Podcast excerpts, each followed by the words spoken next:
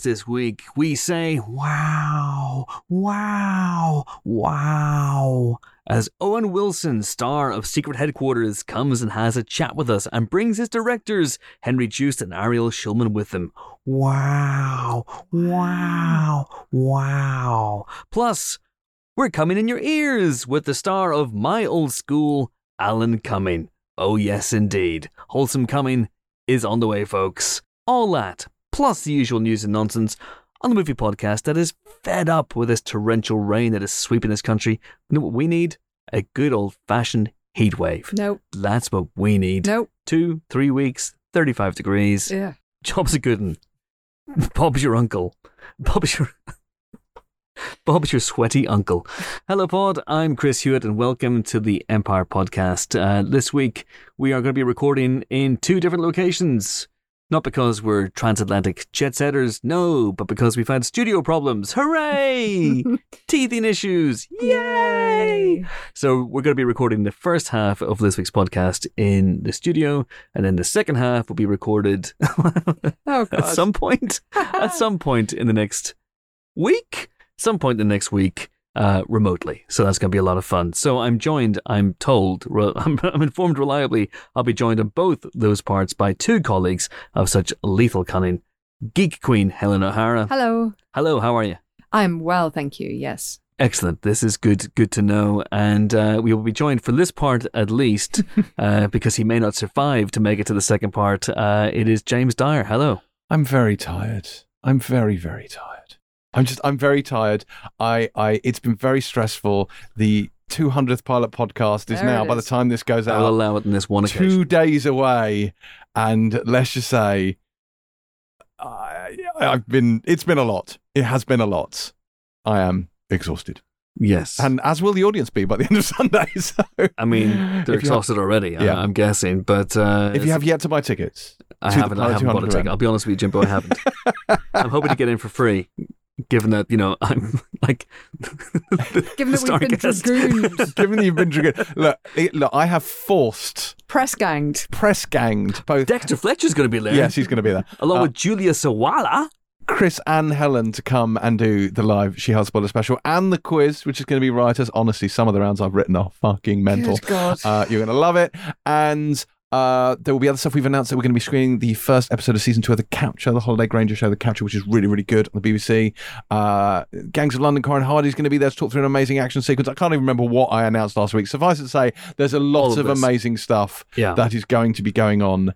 Uh, and you should come. And it's exciting. It's uh, it is. He says, reading off a pre-prepared press release. it is exciting. What a cavalcade of entertainment! It says here. Uh, it's going to be. It's going to be great. So you can get tickets for that at kingsplace.co.uk. Uh, and if you are, listen, it worked for me in the past. If you are a famous A-list television star and you're you're of a loose end on a Sunday afternoon or a Sunday evening, and you fancy being interviewed by one or indeed all three of us at the same time, then come on, what's Bob Odenkirk doing? Better Call Saul is just finished. He is presumably at a loose end. Yeah. So, Bob Odenkirk, get yourself on a plane, I'm going to text him now. fly over, better text Bob, and fly over, and we'll do a Better Call Saul spoiler special live on stage. Hang on, I'm texting now. I need a part for a model. What is it? What vacuum cleaner is it? I need a part for a Model No B. spoilers, please. Uh, yeah, yeah. I'm going to get Bob down. It's going to be great. Yeah. Uh, Rhea Seehorn, as I found out, is Well actually done. how you pronounce her name. correct. That is correct. I shall get her down as well. Yeah. I don't know how you get in touch with her. And don't forget to get Giancarlo Esposito, which is Yeah. also how you pronounce his name. Indeed. So there you go. Jonathan Banks is pronounced Jonathan Binks. No, that's not true. Uh, Jonathan Banks. Listen, Johann, but that that would no half measures. Uh, it, yeah, it just wouldn't be the same, would it? However, you think this is going to go down, you're wrong. Oh God, we've just destroyed both Breaking Bad and Better Call Saul, and this has barely even started. Mac don't even know what to do with Ehrmantraut. Well, you know, Qui Gon Jinn did always say, "There's always a bigger fish. Yeah. always a bigger fish." Anakin, Anakin. Anakin. Anyway, tight 35, guys. Tight Tight 35. 35. Uh, so, welcome. So come come to Pilot. This is what we're saying. Buy tickets Come to Pilot. Oh, and if you're a VIP, are you a VIP? If you're a VIP, you get I a am. special discount. A special discount. when you say VIP, we should quickly explain, very quickly explain. Tight 35, you motherfucker. Tight 35. Uh, VIP is if you're a member of the Empire VIP Club, then you get a discount of. Some money. Some Good. money. Some You money. Quite quite a big a big a whopping discount. A massive half price discount. Okay. Uh, if you if you if you're a VIP. So All check right. check your inboxes. It's going to be And then exciting. come down. I'm going to be there. Helen's going to be there. Is your dad going to be there? Uh, no, he's not going to come. Yes, Helen's dad is coming and will be signing autographs. This that is is not a, that is an case. O'Hara guarantee. is not. Uh, that's is that his actual birthday? Sunday? Uh, no, it's not. We're, so that's the only reason I gave in to James's demands for my present. When is his actual birthday? His, we're celebrating on Saturday. His actual birthday is Friday. It's very complicated. This like your dad. Queen. Your dad was born on the 19th of August. he was. My dad was born the 20th of August. Hey. One better. Boom. I mean, I don't think that's how that works. also okay. Protestant. Yay. 2 0 to my Wow. dad. Wow. Boom. He is dead. 2 1 to you. my dad's. oh no. Oh, Helen's dad's pulled one back. Oh no. What? Oh, this is- can this he get an has gone to equalizer? what can he possibly do? immediately. Anyway, hello. Welcome to the Empire Podcast. Have I done that bit? I have done that bit. Shall we have a question? God help us, yes, please. God help us. Let's have a question. That's a good question. This week's question comes from at Griff Swan on Twitter, and this was in response to someone who had tweeted. Michael Warburton had tweeted uh, on Twitter, "The moment in Live and Let Die, where Bond steps across a row of crocodiles." Now that was a, a real stunt that was done for real several Cunning times. stunt. Several times. Uh, crocodile farm owner Ross Kananga, uh, who of course shares a name with the villain of that Mhm. movie, whose father had been eaten by a crocodile. Doesn't say whether it was earlier that day or uh, earlier in uh, the year In or his life. yeah, yeah. yeah. mhm. Um, he did the stunt. He succeeded on the fifth attempt. He died in the previous four, uh, and his injuries required 193 Jeez. stitches. So the question that Griff Swan was inspired to ask was, "What stunt from a film would you be brave enough to tackle?" Good question. Brave enough. I mean, look, I, there are stunts that I think, oh, it'd be cool to try that. I don't know if, if when it came down to it, I would actually be up for trying that. You know, I would Uh-huh. like to do the the house fall from I would like to do the house fall. the house fall would be amazing. What? The one where you have to stand in exactly the right place. Buster so when the house, the Oh, the house so the house and you're in the window. Yeah, You're in the window. Yeah, But if you don't stand in the right Then place, then you flat. Mm. you know, you're a pancake, Yeah. and so that's Busted a slight Keaton, worry. in fact. yes. So you know that would that would, but that is the one that immediately came to mind for this. because that, that's one that cause I have I have two crippling fears in this life. Snakes. One is me. snakes, snakes and James. Wait a minute, that's the same thing. Uh, no, uh, snakes and heights. I have a crippling, do, crippling, yeah. crippling fear of heights. So. Snakes on a Plane is your all-time most Snakes. terrifying horror I movie. love that film so much.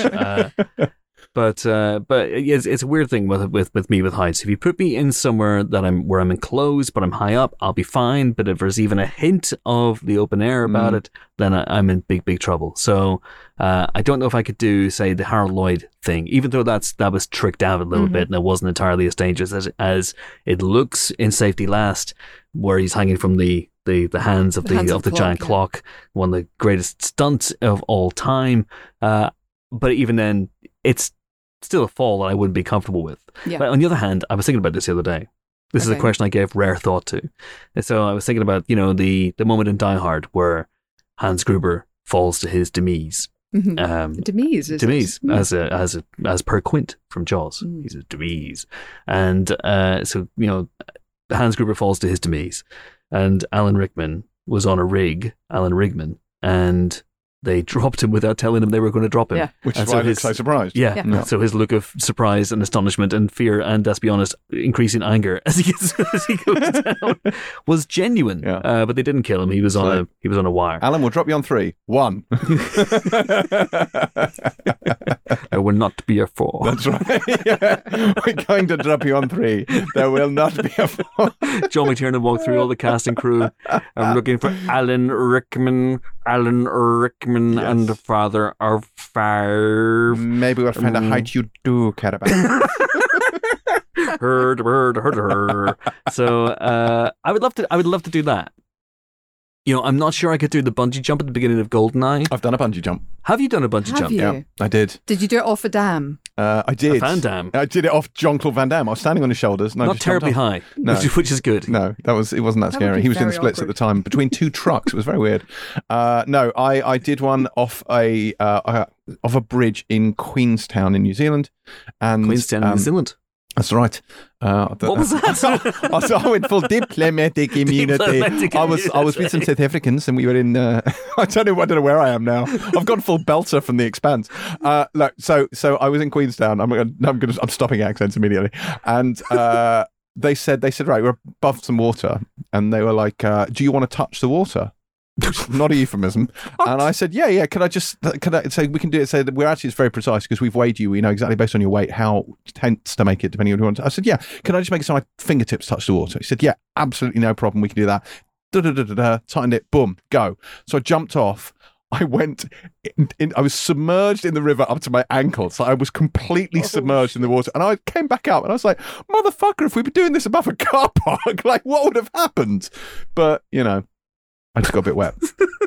Yeah, j- bungee, bungee jumping holds no appeal. It's not No fun. It's not fun at all. I've done two skydives and they were loads of fun, but the uh, bungee jump, I, it was ho- a horrible experience. I would never do again. Didn't enjoy it at all. Uh, no.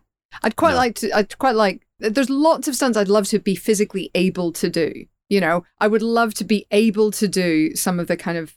Uh, what was that? The the roller skating stunt was it Charlie Chaplin one around the department Prayer of the Roller Boys. Absolutely gorgeous.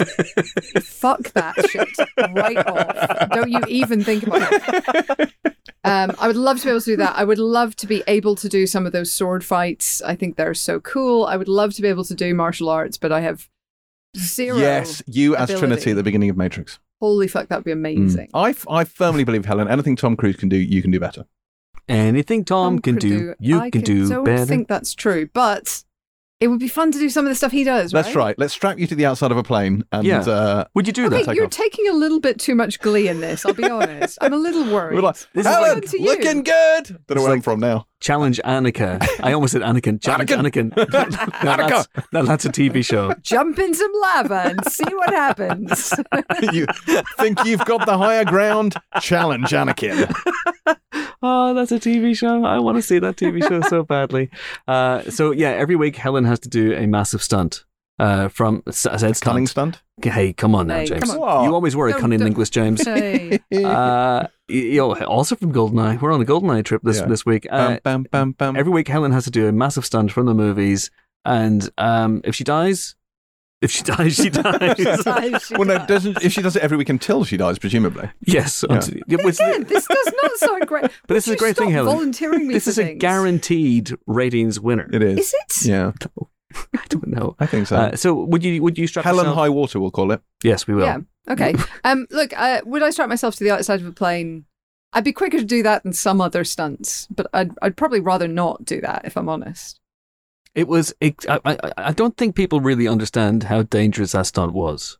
A piece of debris, even the smallest piece of debris, be it a pebble or a bird strike or anything, and we'd be talking about no more Tom Cruise. Yeah. Uh, I know it was Rogue Nation, but the fallout from that would have Hey. been literally Tom Cruise. I was like, what's that on the runway? It's Tom Cruise. So that's not good. You don't want that. No. So that's bad. Uh, but it, it's inc- and he did it eight times in a row. Maniac. I mean, we know this about him. Yeah. He is. You know, he's Yeah. a better stuntman than most stuntmen. With Well, no disrespect to the fine people of that profession. Uh, no disrespect intended. Okay. Uh, what about the other great movie star, modern movie star slash stuntman, Jackie Chan?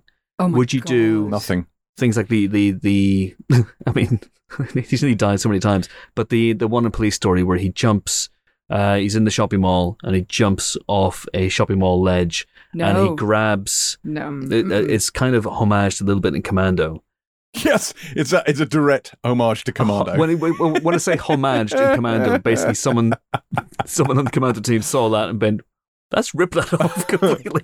Um, so he jumps and he grabs onto this strip, these this kind of strip light Yeah. thing, and then goes all the way down. He got something like third degree burns on his Mhm. hands. See, that doesn't sound fun to me. That's No. not fun. No. And of course, glass. He was his, Yeah, his I don't hands want were that. lacerated Who and gives burned. a shit about glass?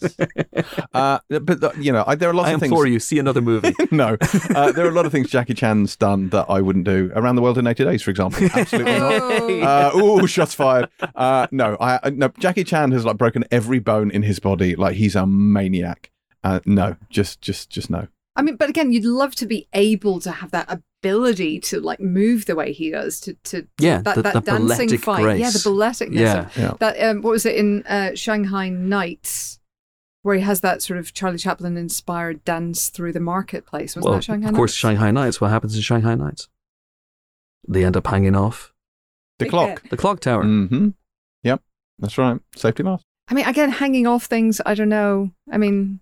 I mean, sure. would- I don't have any upper body strength. I've been going to the gym. I still Mm. use the lightest weights, you Mm. know, for all of the upper body movements. See, I've I've seen you go, go full Sarah Connor, like turn your bed on Sarah its side, like pull ups from the leg. I mean, yeah, Yeah. sure. That one time in Star Wars Land, you know, I was I was doing that every every day. Yeah, just- when we when we were on the on the Galactic Star Cruiser, that's what Helen did. We'd wake up and she'd have upturned the bed and she'd be doing pull ups. Uh, just to uh, let's, let's, let's Just to be clear, reiterate, we, we were were not in different the rooms.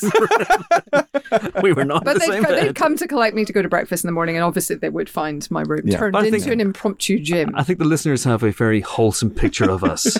so they would have expected if we'd gone to this like the Galactic Star Cruiser together, which we did uh, in Disney World, Florida, uh, in in February, that we would have Eric and Ernie did, and uh, that we would have been we would have shared the same bed. Yeah. And we would have been dressed in our pajamas, our Empire Podcast pajamas, and we we would all have had a, cup of Horlicks. well, now I want Empire Podcast pajamas. That's Whereas what actually takeaway happened was you two stayed in the grown up beds and I stayed in the children's bunk bed. Yes, and again, for emphasis, beds. yes, and you did. I, I kind of wanted the bunk bed. Anyway, we're getting off the beaten path. Uh, so, what stunt? I mean, what what do you what is for you? What is the greatest stunt in movie history? I have an answer for this in my head. What do you guys think? Well, now my mind's gone blank of every stunt ever. I mean, all the Buster Keaton stuff's amazing. All the Hal, Yeah, Harold Lloyd yeah. stuff's amazing. Um, all, all all that stuff. But I have I have a very specific answer in my head. Would you do the waterfall from Predator? You know, when he goes down the water slide essentially and then comes off that waterfall and just falls all the way down and goes into the plunge pool. I don't like Mm. falling, so I'm going to say no. It's the landing that kills you, Helen. Falling's fine. assuming okay, this is all assuming I could cure myself of my fear of heights and then learn you know learn to swim a little bit better uh, because I would absolutely 100% die. If the fall didn't kill you, you'd Yeah. just drown. yeah. And he hasn't come up. It's been 10 minutes now. I give him another five. Yeah. Just hold him down a little bit more. We're good. Looks like I'm hosting next week's podcast. That's the thing that blew my mind. Like, did you read in the previous issue of Empire, the Avatar issue, like Kate Winslet could hold her breath for like seven minutes? Did you see this? That's insane. Right. Then why the fuck didn't she give Jack that door? You're quite, yeah. You'll be fine. yeah. Honestly, just go underneath the water, hold your breath for seven minutes, and then pop back up again. Mens rea, right, Helen? She murdered that man. No, as it good wouldn't have as been as murder. good as anything. It might have been as good, at, but no, it wasn't murder. All right. No. Well, okay, the Titanic's a good one, right? Oh, Titanic. Okay. Okay. For the I- record, okay, for, the, Okay.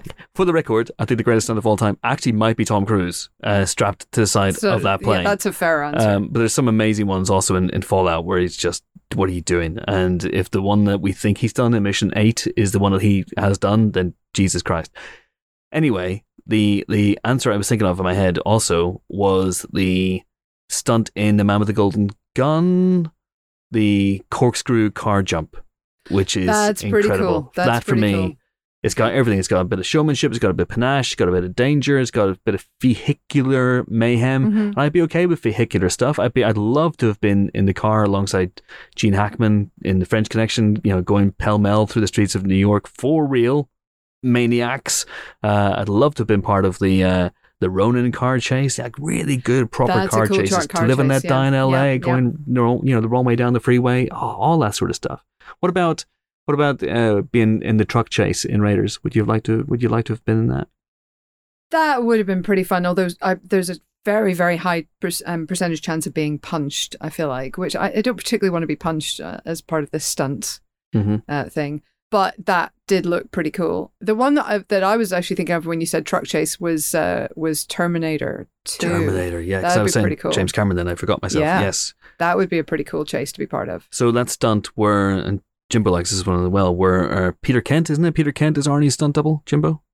It is Sure, Peter why not? Kent. Yeah, okay, good. Uh, welcome to the Emperor Podcast. Hi. Sorry. Uh, and Peter Kent is Arnie's stunt double, and as you can tell it's not Arnie, where the truck is in the viaduct and it is just about to crunch John Connor, and he Can't tell now. through. Can you not tell now? Because they did his fa- when they re released 4K, he's now got Arnie's face digitally. I'm sure it's seamless. It is seamless. Did they put anyone else's face on Ed Furlong, or They took his face. They took Nick Stahl. They put Nick Stahl's Yes. face on Edward Furlong. Titanic. Right? Yes. Which When one? Ti- Ti- Titanic amongst the stars. Oh, passengers. Right. Yeah. No, there's some good stunts. and they're leaping. They're leaping off the thing, and They're that- leaping, that they're was- leaping. Yeah, a lot of that was done for real in big water tanks, and people was actual stunt people were leaping off the, the what do they call them the the, the big Boat. bits in the ship, The ship. the, the Mhm. funnel. Yeah. Yes, Mhm. Into the um what do you call it? the water. Thank Water? you. Yeah, I mean that was good. That Weren't was they all little CG people jumping off those? some, there were some CG people, but there were actual. I've seen I've seen behind the scenes footage where it's actual all people. of the like the CG characters in Titanic now, when you look at them, they all look a bit like the Fat Controller from um from Thomas the Tank I Engine. mean, Sir Topham Hatt. Is that his name? Yeah, it's the now politically correct name. We do not call him. We The don't Fat call him the Fat Controller. Controller. We do not. Oh, that's a No. shame. Is Sir Topham Hatt. Yeah, Uh, okay, let's stick with Jim's, Jim, Jim's Cameron. Jim's, Cam- James love James Cameron. Cameron. Yeah, he's uh, he's so good he's cloned himself. Yeah. Uh, True Lies. That amazing stunt in True Lies. And the What one- with the Harrier? no, her name's Jamie. um, no, Jamie Lee Curtis, where Yeah. she's in Florida Keys and Hanging off the helicopter. hanging off the helicopter Yeah. and grabbing her and taking her out of the limousine. That would be amazing. That's a good one. That would be amazing. You'd like to do that one, I wouldn't would you? really like to do that one. That Yeah. would be cool. I've never been in a helicopter. Can I say? I have. Have you? Okay. I did. I went on a helicopter to the Grand Canyon, and they they played Ride of the Valkyries as we came flying into the Grand Canyon. Really? I was like, "This is so cool!" And then as we came out, they played Danger Zone. I was like, "You really know how to pick these fucking tracks. This is amazing." Uh, that's amazing. I've been in a helicopter once. I've been in a helicopter once. I I, I took part. Uh, it wasn't entirely my choice, but I took part in a Jack Ryan Shadow Recruit I remember stunt this day. where Kenneth Branagh abducted you. Yes, that's right. That's what it was. Kenneth Branagh abducted me, uh, and I was I was sent. So the whole conceit was that I was being followed by people, and uh, and then Kenneth Branagh appeared. I, w- I went into work, and then someone had planted something. Someone had bumped into me outside where we worked, and I mean, it's Camden. planted. Oh, not then it wasn't, but planted something into my pocket. And then when I got into work, Kenneth Branagh mira- miraculously appeared on the TV screen and went, "Hello, Chris. I'm Kenneth Branagh, and I've given you an assignment today, and you're going to go off and learn everything you need to become a spy. I'm recruiting you to be a shadow recruit, just like Jack Ryan probably in the movie. I mean, who can Correct. remember? And then he turns off camera and went, "I was fucking Hamlet." Uh, yeah. He, he was. really good one. Oh A my really word! He wasn't actually fucking Hamlet. Oh my goodness! That would be Oh my. I went to the summer exhibition at the uh, Royal Academy yesterday, and they Uh-huh. had an exhibit called Hamlet, and it was uh, Badger holding a badger skull. Badger from Breaking Bad. Badger it. from Breaking Bad. No, Badger, a badger. You'd like From Wind and the badgers. Willows. Is this a badger I A see before me? What? Just a badger. Just the Just animal. the a badger, animal a badger. holding Wow. a skull contemplatively. Oh, right. That's good. and it was titled Hamlet. Was this badger go- also interrupting my anecdote about being in a helicopter? I think I mean, it was a boring anecdote. It was really going it wasn't a along. boring I anecdote. mean- it was a great Well, anecdote. it wasn't brilliant. So then I, I was whisked. But the thing is, I've been told about this, th- that this was going to happen. And so I was watching these people in their ham fisted attempts to follow me. But I was playing along anyway. And so the guy bumped into me and he couldn't get the thing into my pocket. so we had to give it a couple of goes. And I was like looking left, looking right. I don't see you, sir. so then I, I, I was whisked away to this place miles away uh, for an, a fun afternoon of learning how to throw an axe and shoot a gun and do a car chase and all sorts of stuff. This is uh, this is on the internet, by the way. If you want to see this, it's been edited down, and I'm I'm playing along the entire time and pretending I don't know anything about it. And then the the end of the the day was me being kidnapped. So I walk out of the building and I'm kidnapped by some people who put a a, a sack over my head. Don't worry, I'm Northern Irish. I took it in my stride, and then they bundled me onto a helicopter. And I don't know where we were, but it took about an hour to get back to London and it was amazing. I'd never been on a helicopter before, and they they took the sack off my head because it was just pretend, folks, and I got to see London. It was amazing. We landed at the That's heliport. cool. Then they put the sack back on my head. Right. And they drove me to the Corinthia Hotel. And not an undisclosed location then. Not an undisclosed. Well, he's not there anymore. so I think it's okay to say it's Corinthia. Uh, Better that than the Corinthians Hotel because that's a very different experience. Oh dear. Sandman joke for you there. Okay. Yeah. Good stuff. Teeth rise. Keep that shit to the Pilot TV podcast where it belongs. Hey, the Sandman is great. I like Sandman. That's right. so All just right. going to say, I'm going Okay. to keep talking about it. Enter Sandman. Uh, doesn't mean anything. Uh, so, and Great then song, they, then. they dragged me through a corridor, sat me down, and there was Kenneth Branagh. Is this anecdote still going on? Apparently so. Yeah. Okay. So it ended as it began with Kenneth Branagh. Yeah. And you did an interview with him, didn't you? Or he I did an did. interview with you. Yeah, called him a about bastard. That is the stunt I would like to do most, and that is Right. the end of that segment. Hurrah! hooray! Hooray for everybody involved. Jesus Christ. Uh, imagine what the second half of this podcast is going to be like. It's, just, it's so good. It's going to be so good. It is going to be so good. He So said, good. desperately trying to convince himself. I shall we have a guest? Shall we? Let's shall we? Let's sync up a guest, and then Is when we Kenneth come back after the guest, it's not Kenneth Branagh. Have you abducted I'm him? gonna put a sack put a over your- sack over his. I'm going to put a sack over your head and make you do a bungee jump. Definitely in the water. Definitely in the water. Did he? Did he at any point stick a light bulb in your mouth when you were doing this interview with him? Yes. Yes, he did. We don't talk about it. uh, anyway, what was I saying? Guess, who do you want? So we have Alan Cumming, or we have Owen Wilson and the two directors of that film. Coming first. I think we should delay coming. And the two directors Well, I think we got the, we got the, the male and female perspective on lovemaking right there. One wanted to go straight for the coming, get it out of the way, and then we can get on with the rest delay of the day. gratification. No, yeah, Until everyone's satisfied. Yeah, Yeah. absolutely. Uh, I'm going to go. I, I think I, I think Helen's way is the best way. Clearly, it's not a way I practice myself, All but right. it's you know. Coming later then. Nevertheless, yes, we're gonna we're gonna have some coming later on, and uh, right now that means we're gonna have Owen Wilson. Owen Wilson, who is the star of Secret Headquarters, which is a fun little superhero caper comedy for kids that is on Paramount Plus right now. It is the latest film from Henry Joost and Ariel Schulman, the guys behind Catfish and Project Power. And uh, Owen Wilson plays the world's greatest superhero called the Guard. And uh, his son, who's a bit estranged, he doesn't quite get on with his dad, thinks his dad's a bit of a loser, brings some friends round to his dad's house one day and finds his dad's secret headquarters, which is his badass guard Batcave. cave that yeah. that Owen Wilson has carved out and realizes, oh my god, my dad is the greatest superhero in the world, but oh no, Michael Pena has shown up and he's a bad apple and he wants to take the guard's powers for himself. What will happen? Who will win the day? But I had fun with it, and uh, I had fun talking to Owen Wilson and the film's directors, Joost and Schulman, Henry and Rel, as they prefer to be called these days, uh, when I spoke to them on Zoom recently. And we started off by reminding Owen of the last time he and I had uh, spoken to each other, which was just after Woody Harrelson had finished filming his live movie, Lost in London, and Owen Wilson ended up in a very unusual position vis a vis me.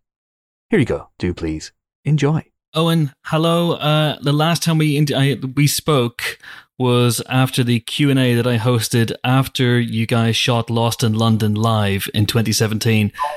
way. And I don't know if you remember this. You ended up sitting on my knee. Yeah, uh, I don't remember that, but uh, I felt like when I saw your face just now, I felt like I like this guy, you know. So uh, I didn't realize that we have like uh, this history. But I was sitting on your knee. You were sitting on my knee because it was just pure chaos after that screening, and then I was Oh, that's interviewing right. Woody, and then we all piled in. everybody piled yeah, in. What a, what a, did did you? This was this um, movie that Woody Harrelson did where we shot it live in Wow. one take. Yeah, and uh, called Lost in London, and um, Oh yeah, I remember that. Sounds Yeah. like it should have been a chaotic screening. yeah, it was, and it was sort of like a, a pay per view type thing uh, that you could see, but. Uh, yeah, uh, I mean, you've got to sort of admire Woody for pulling that off. Absolutely, it was a it was a hell of a thing to watch. And uh, Henry and Rel, I mean, for you guys, uh, what would happen if someone interviewed you immediately after you finished filming a movie? Would you be mulch after so immediately uh, the second you finished filming on Secret Headquarters, and I came up and I interviewed you? What what what would that be like for you? Would you just be like, "Go away, I don't need this for another few months"? No, no. You know what? You you don't want those moments to end because as soon as you forget that you were filming, there's like a depression that mm-hmm. sets in. That's when the emptiness creeps back in. yeah, As soon as it's done. The void. The void. yeah. Once you stop having someone tell you exactly where to be at what time tomorrow, you start to ask yourself, "Who who am I? What am I doing tomorrow?" But what was the feeling when you guys finished? I guess you you're never really finished. Is the problem Well, as no. directors? You just move on to sort of you know a new set of problems and challenges. Well, and now you got we to keep edit. working on the movie. Yeah, Yeah. Yeah. So we've, we've learned you immediately go on vacation for one week yeah. after. Yeah. I did. I went to Italy right away. Yeah. But you know what? Uh, we could work on is making sure the last shot is kind of exciting. Last couple movies, for whatever reason, it's ended up being a really boring insert shot. Wasn't it? And so it's just like an anticlimactic finish. We've got a couple bottles of champagne and we're ready to celebrate, but it's just like a pencil uh, going into a pencil sharpener or worse. I can't remember what it was on this. Yeah. And then you're like, it's done. Yeah, that could be exciting seeing that, Yeah. you know. And we had some sparkling apple cider for the kids. Yeah, yeah, Oh, yeah. right. Remember that? Yeah. Oh, it was in the G Mobile. It was Yeah. uh, on set with the G Mobile. I had a great toast. You know what's funny is I'm remembering, you know, my last day of shooting on Secret Headquarters, and I had a great toast that I was going to do. I'm not, uh, I don't love public speaking, but um, for some reason, I was thinking that I was going to, you know, that feeling where they're going to ask you to kind of say something. So I had like a toast kind of worked up uh, that was really good, uh, but then I never got to use it. Oh Yeah. no! Would you right now? Yeah, no, because now I've I've forgotten it, but um, I even was practicing. Oh, man. yeah, that day. I'm sorry we didn't yeah. ask you. Well, I'd gotten into this sort of thing, you know, because I'd been scared of public speaking. Where then I officiated a friend's wedding, and I did some other things that I was like, you know what, I'm going to start confronting, facing this fear a Yeah. bit more. So even something like, you know, when I finish this, if it comes up in sort of a organic way, I'll just say a few words describing what a good time I had with with you guys filming, and um, so man. yeah. I don't want to put, I won't put you on the spot right now, but perhaps tonight at the premiere, there might be an opportunity to say something. I'm, you know what? I'm going to ask uh, Quimby because I worked on. Yeah, I'll see the stuff that I had. It was really good. Uh, I hate to think that it's lost. Yeah. So, what's it like for you Owen, when you are wrapping a film? Because when when you're on, when you're on your last shot, because you know that you're going to be saying goodbye to this character, but you also know in a few seconds you're going to be getting the crew giving you a round of applause. I've been lucky enough to watch people be wrapped out, you know, be being shot out of a movie, and you're going to get some kick-ass gift as well. So you must be there must be excitement. Always, I, the kick-ass gift. Um, they, maybe it's ever since DVDs went away, they, they, they don't give you the kick-ass anymore, gifts yeah. anymore. Uh, but uh, you are sort of prepared. I what I do sort of pay attention to when I start a movie or working on something is hoping that my birthday doesn't fall during the shoot because I don't like. It's sort of a similar feeling where you know that there's going to be something where um, you know, okay, and we have a special birthday today, and I, I just don't like the attention of it. Um, and it's kind of similar with when they say, and that's a picture wrap on Mr. Wilson, uh, and everyone kind of claps and stuff. But then it, you know, it is kind of a, uh, you know, like that feeling with your birthday the day after. You're like, God, that was kind of Yeah. uh, fun and and, and I, yeah, yeah. and I do kind of uh, you know miss everybody you know getting lots of little messages and stuff. Um, You know? The kids were really good about it. I, I learned a lot from them. They were they were crying, they were hugging, they were milking the Really? moment that it ended. And I was like, we should we should all Cry. appreciate.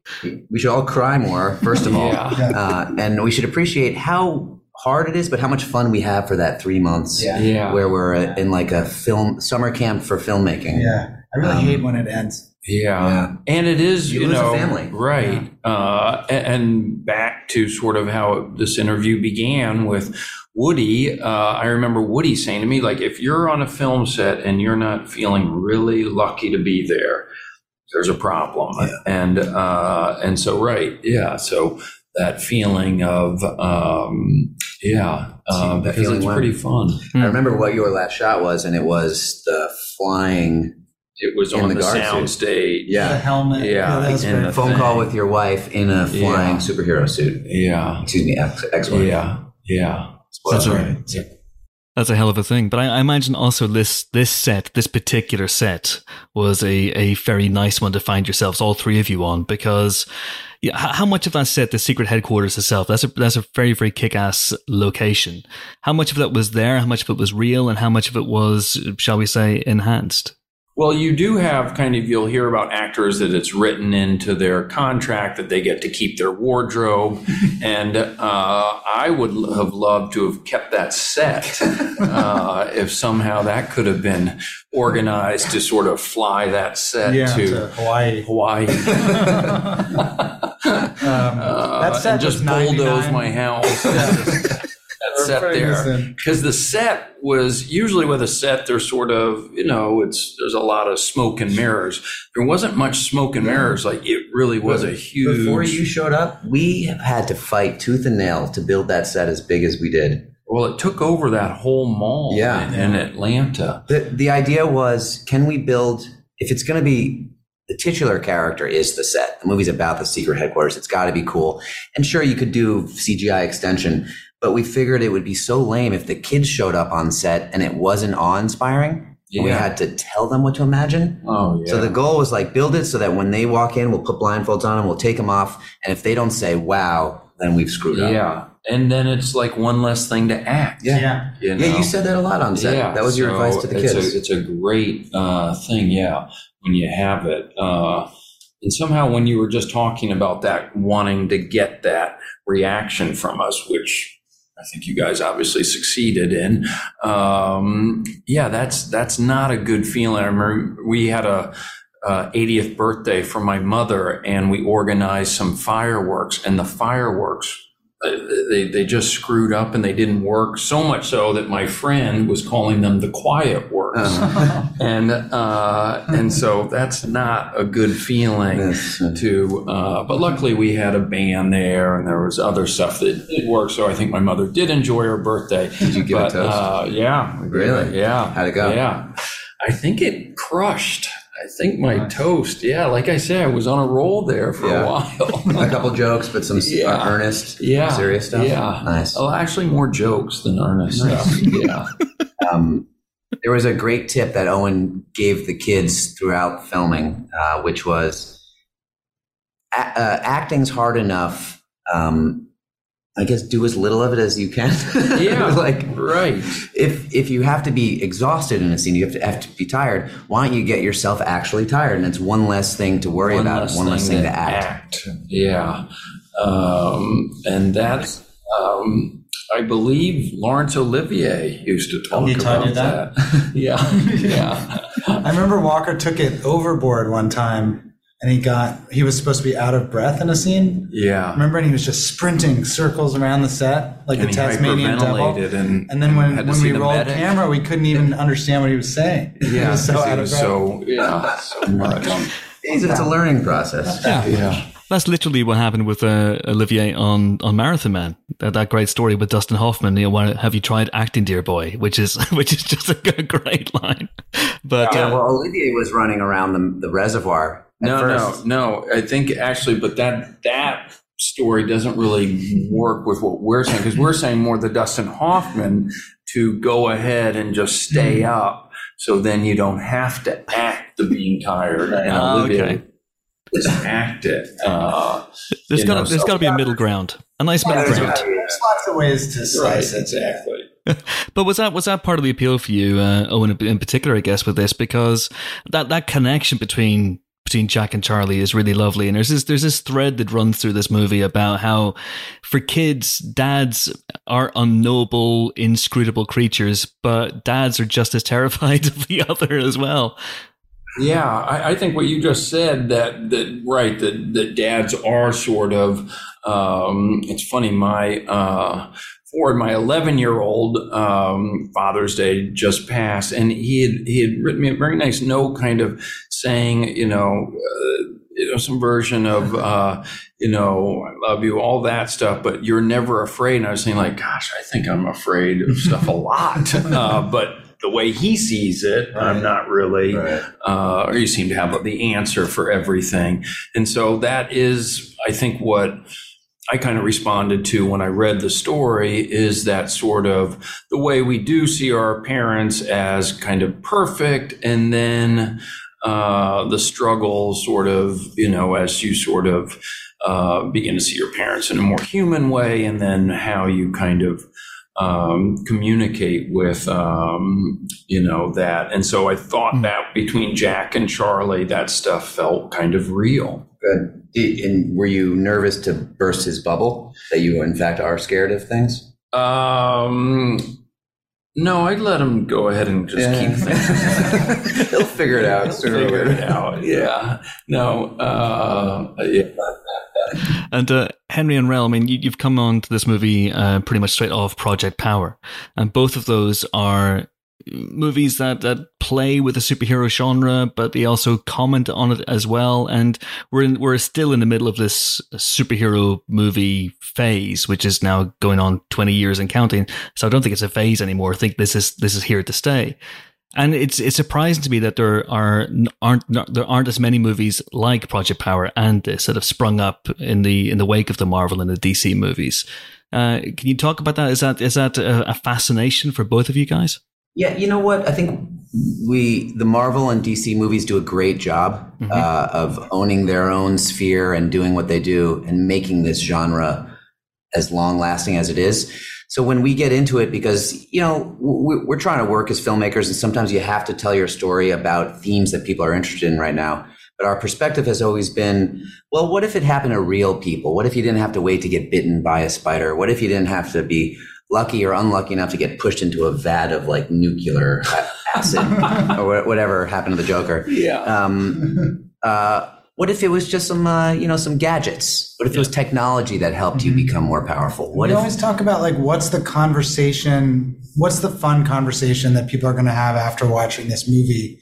And I think with this one, it's about it's the conversation we've been having since we were in prep and while we were making the movie, which was about our own dads and our own relationships and our own families and even ourselves. Like I think the movie it's a it's a superhero movie and it's about and the kids are the kids defeat the bad guys and stuff like that. But it's also about you know, do I spend too much time working as opposed to time with my family? Mm-hmm. And you know, what was my dad? Uh, you know, my dad was a superhero to me, and then I realized at a certain point in my life that he's just a human being who makes mistakes and has and is afraid of things and mm-hmm. has you know problems and that's a deeper relationship than just thinking someone's a superhero. So we're always trying to think we're always trying to find that thing that's and in project power too it was like you know about the about the war on drugs and about kind of you know this this side of superhero movies that you don't always see. So that's what powers are secondary. Yeah we're big fans of the genre but we're always looking at like what, what's the what's the kind of human connection in this story that we can that we can think about? Yeah, and it's funny thinking about my dad and um, my brothers and I kind of idolizing my dad, and then of course your dad. Um, you know, and as you get older, you have more of kind of a human relationship, and but it doesn't diminish at all uh, the the love. Uh, in fact, it can sort of um, you know, I think even deepen it yeah. when you do have kind of, mm-hmm. you know, move into that more, um, um, you know, way of seeing space, them. Yeah. yeah. Absolutely. Well, well, guys, I could talk to you about this for a lot longer, but sadly, uh, that is my time, so I'm going to let you go. But uh, Henry, Owen, Rel, absolute pleasure. Thanks so much indeed. Thank you. It, it may not seem like it, but the movie's a comedy. all, all, that to say, uh, it's comedy. all right, we'll, we'll, leave that. We'll, we'll get that in there. Well, I'll accentuate it. I'll, I'll give it echo and everything. Thanks, guys. Well, that was Owen Wilson and Henry and Rel, the directors of Secret Headquarters, um, and Owen Wilson, who didn't direct it. Um, uh, but we're back. Uh, we did say we'd might sound a little bit different when we got back. That's because we were running out of time in the studio yesterday and we are now on Squadcast. And I'm speaking because uh, Chris is, through unavoidable circumstances, stuck in traffic. So he's going to be with us in a few minutes. But in the meantime, due to other circumstances, namely me having an entire horde to feed later this evening, we're going to kick on with movie news. So it's me and James. Hello. Hi. Hi. Uh, uh, what has been happening this week in the world of movie news? What has happened news? I did see the Wednesday trailer, which is obviously our first look at the Wednesday Addams TV Yes. series, and I liked it. I liked what I saw. I really liked it as well. I have so much affection for those Addams Family movies. Um, I realize that there are some, you know, comics purists who would argue with the casting, for example, of Raul Julia as as Gomez because he's far too handsome for the role.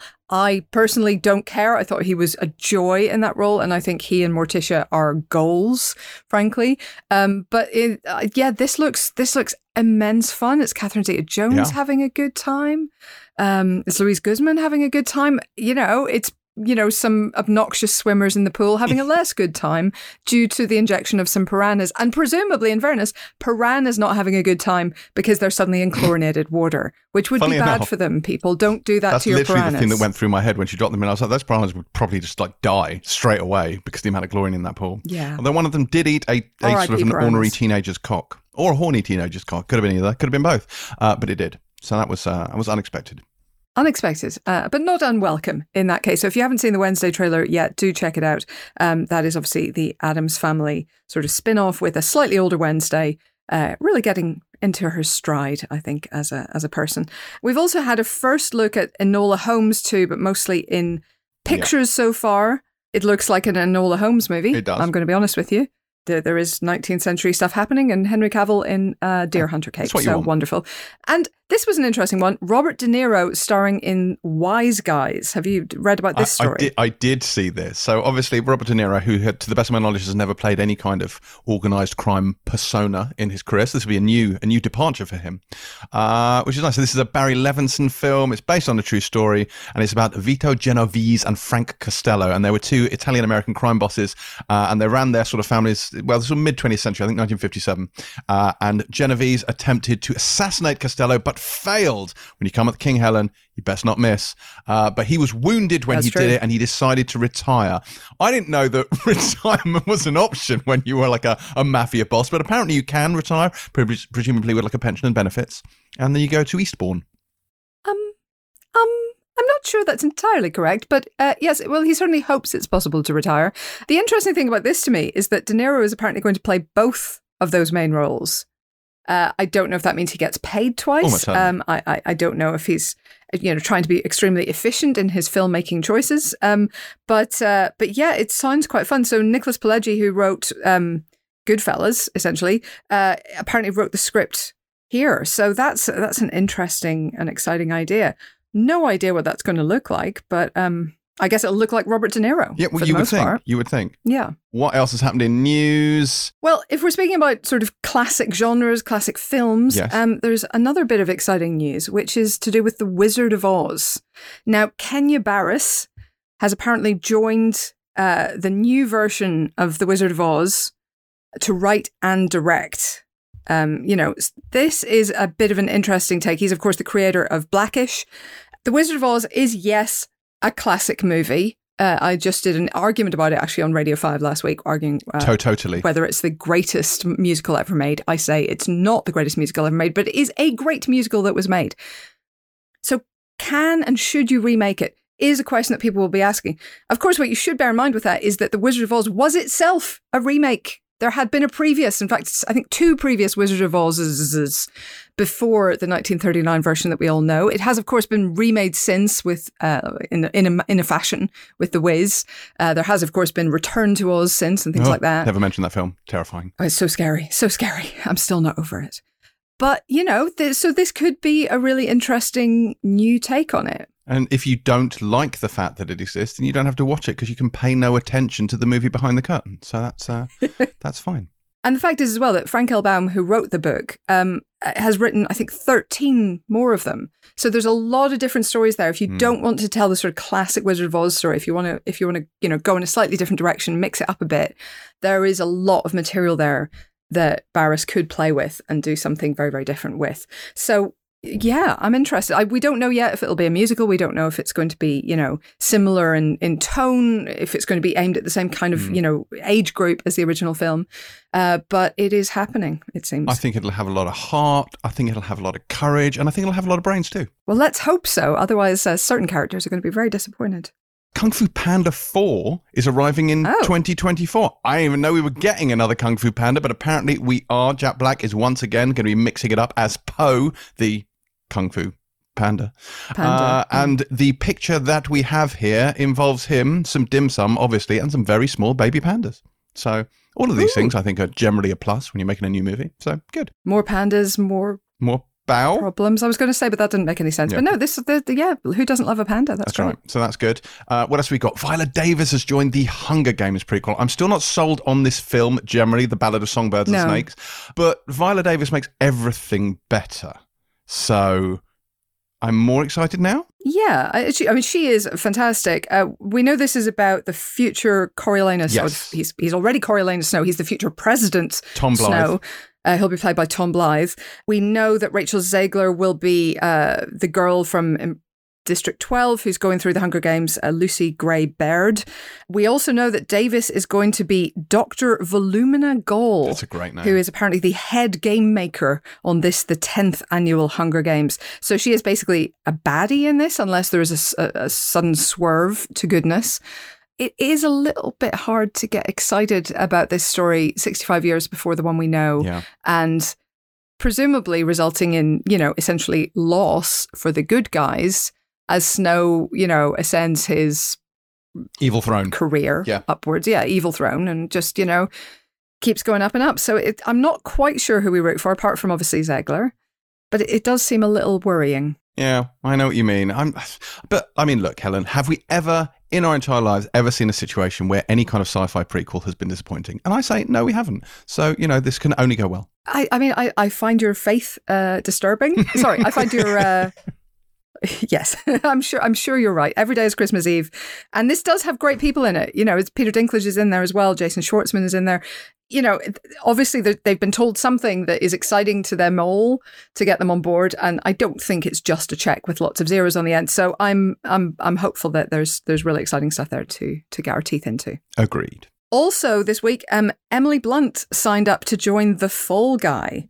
Uh, Ryan Gosling's already aboard, um, and David Leitch is directing. Yes, that is exciting. Anything with David Lynch is exciting. Uh, so I'm Mhm. always here for this. But I don't know. Like, so what do you?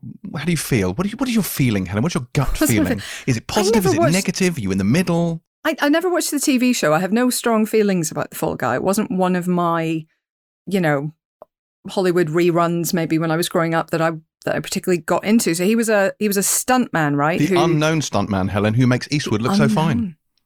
I see, and and then he is a side hustle as a bounty hunter. I mean, who even knows? But obviously, uh, Lee Majors was iconic in this. I watched this a lot when I was a kid. Uh, I used to know the music off my heart. Now I just know that one line. Uh, and I remember he had a nice pickup truck, and he had a lovely brown leather jacket with, I want to say, a bird of some kind on the back. but yeah, so he was a stuntman and he solved crimes because Right, because you okay. would you would solve crimes. I, well, I would certainly if I were a stuntman, I would solve crimes. Yeah. That's a thing that That's definitely goes together. Something Tom And look, Cruise Emily could look to do. you know. Emily Blunt is uh, is great in action stuff. Speaking of Tom Cruise, you know, Edge of Tomorrow, Yeah. she she can hold her own in the action stakes, so that could be cool. Obviously, uh, Ryan Gosling is uh, is is the full guy is is starring in it, but um, yeah, I guess this is a thing that's happening. I'm intrigued. Uh, did you see the uh, Ed Skrein video this week?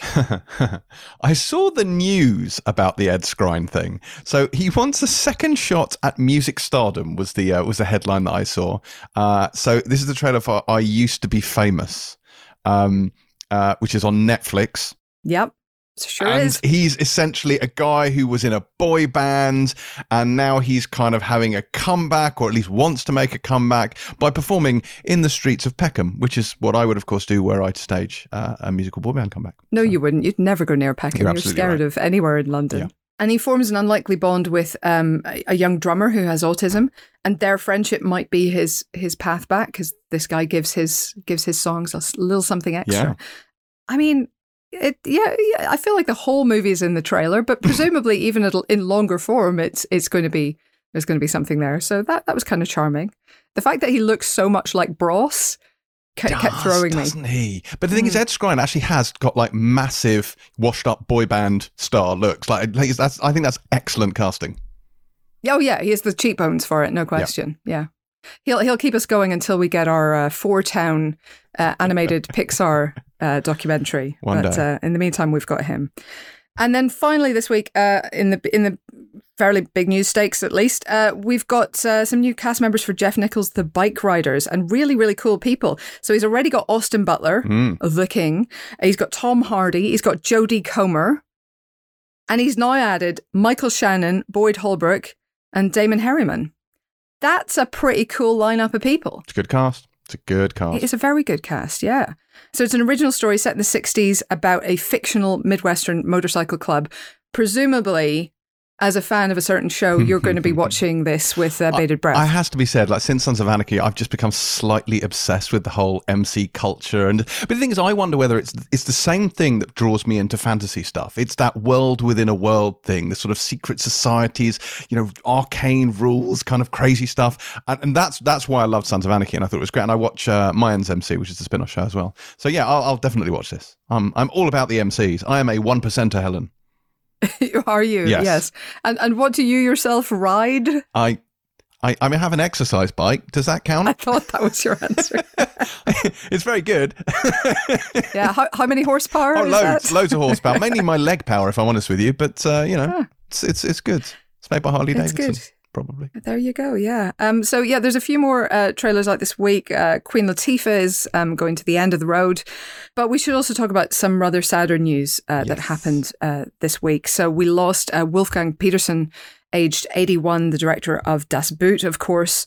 Um, in the Line of Fire, The Perfect Storm, and uh, we were just speaking about uh, The Wizard of Oz, but the similarly popular Never Ending Story Hmm. as well. So, um, yeah, I mean, I think he was probably best known for his his action work, but it's one of those careers where when you look at it, he actually did so much varied stuff. Troy as well. Um, Outbreak, which I remember being absolutely terrified love of when I saw that in the I know it's flawed, Mm. but I really liked Outbreak when they came out. I think because it was during that period where everyone was slightly obsessed with Ebola and things like that. Mm. Uh, but I, I thought Outbreak. I have to say, of all his films, so I interviewed him for Poseidon back in 2006, which is another film I very much enjoyed. Uh, but of all of the films he's done, it has to be in the line of fire for me. I love that so much. Any film Mm. Fantastic. that references pigeons in his final line is okay by me. But it's it's beautifully shot. It's incredibly tense.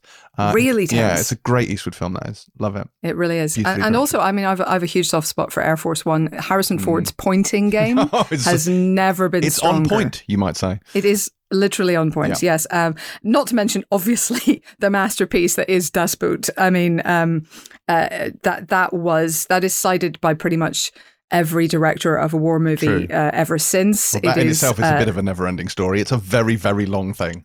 It, it is a very long film, but you know, you get that sense of claustrophobia, you get that sense of dread um, from being in this enclosed space for such a long time. It is an absolute, abs- absolutely astonishing film. If you haven't seen it, please do check it out. Also, Enemy Mine, which I think is one of the Mm. sort of lesser watched ones of his.